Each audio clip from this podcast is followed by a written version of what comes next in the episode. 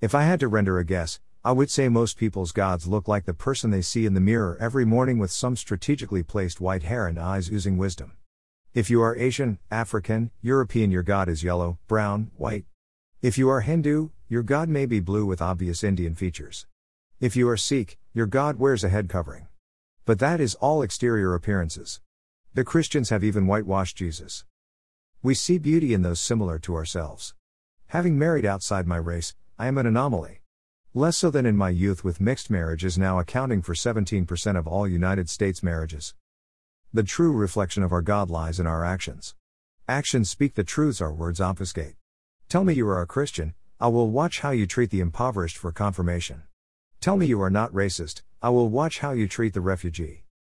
Words lie forever while actions reveal us daily, and our God is seen in our actions. August 7, 2018.